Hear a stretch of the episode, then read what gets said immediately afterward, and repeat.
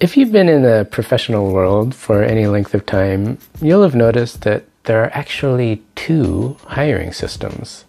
There's the hiring system that everyone sees, but there's another system that takes place behind the scenes. We'll get to the hidden hiring system a little later, but first let's talk about the first system, the conventional hiring system. How does this system work? Well, the essential feature of conventional hiring is the process of elimination. Process of elimination hiring works by comparing resumes to job descriptions. And in this system, if your resume doesn't have a lot of keyword matches to a given job description, well, you're probably going to be eliminated from consideration. Think about that. In the prevailing system of hiring, the person who ultimately gets the job offer is probably not the strongest candidate. She was just the last person to be eliminated. Huh. Well, fortunately, the process of elimination system is not the only game in town. Check this out. Have you ever wondered why people move from company to company in clumps? Yeah, clumps. Usually it starts with one executive. Imagine a VP of engineering. Let's call her Sally. Sally gets a great job at a new company, and pretty soon she starts to bring over her trusted lieutenants from the old company. Soon, those lieutenants will begin to recruit the people that they trust, and at that point, people begin to move over from the old company to the new company in clumps. And it all started with Sally. Here's the important thing this is very important. Pay attention. HR is not involved in this system.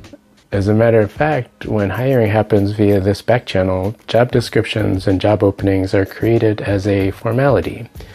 After an offer has been tendered and accepted, uh, the candidate has already been selected, but managers just go through the song and dance with public job listings to satisfy internal HR regulations.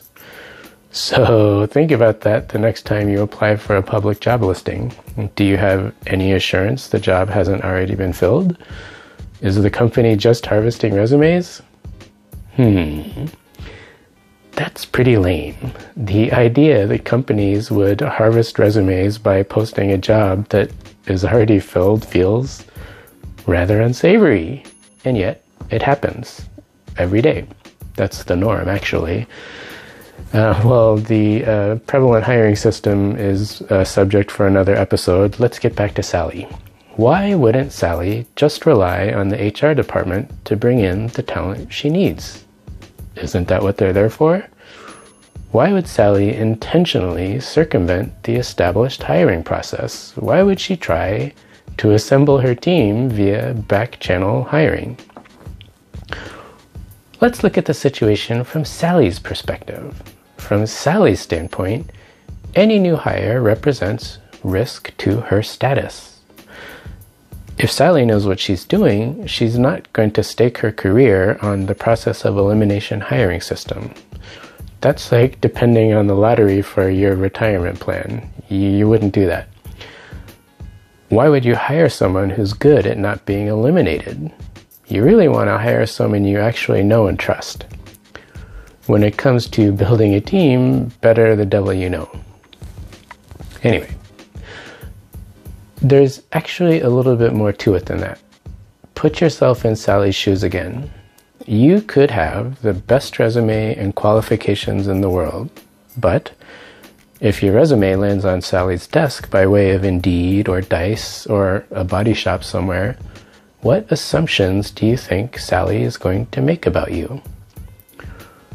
Well, Sally's going to look at your resume and think, is there something wrong with him that he needs to look for work via the open hiring market? If he's so great, why hasn't he been recruited yet? Why isn't his former manager trying to poach him? Is his referral network shutting him out?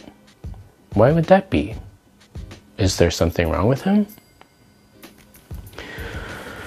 In other words, the act of applying for a public job listing signals that you are undesirable as an employee. Because if you were desirable, someone would have scooped you up already. That's so crazy. Can the system really be so broken? Yes, it can. And it is. To drive this home, indulge me in an analogy. Uh, when I was little, we would play kickball at recess, and here's how it worked.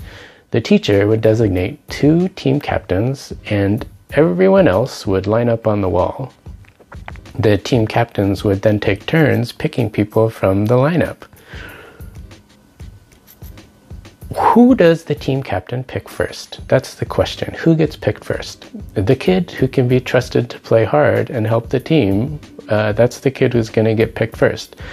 If the team wins, the captain accrues status. And whether you're 4 or 40, that's what the game is about status. It's always about status.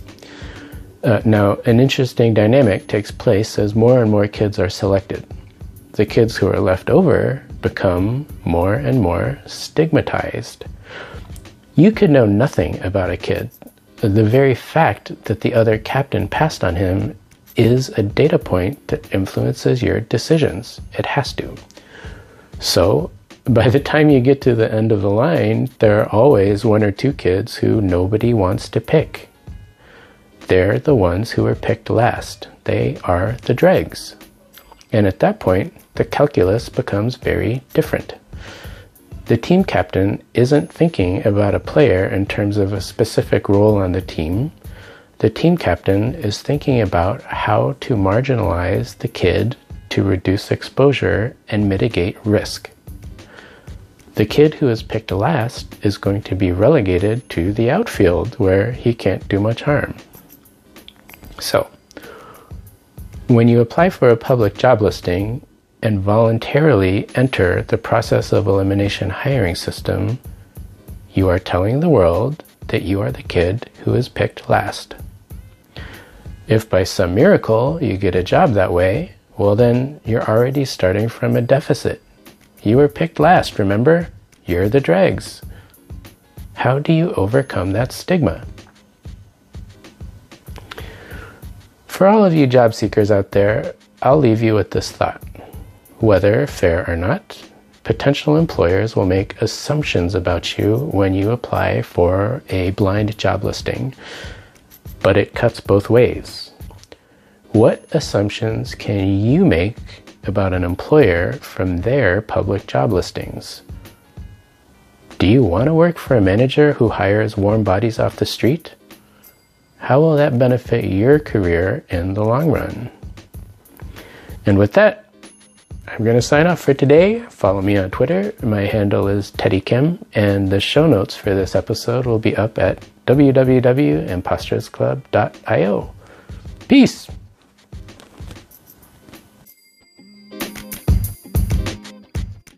The show notes for this episode are available at impostersclub.io. Check it out. Feel free to leave me a comment and mingle with other imposters just like you. impostersclub.io.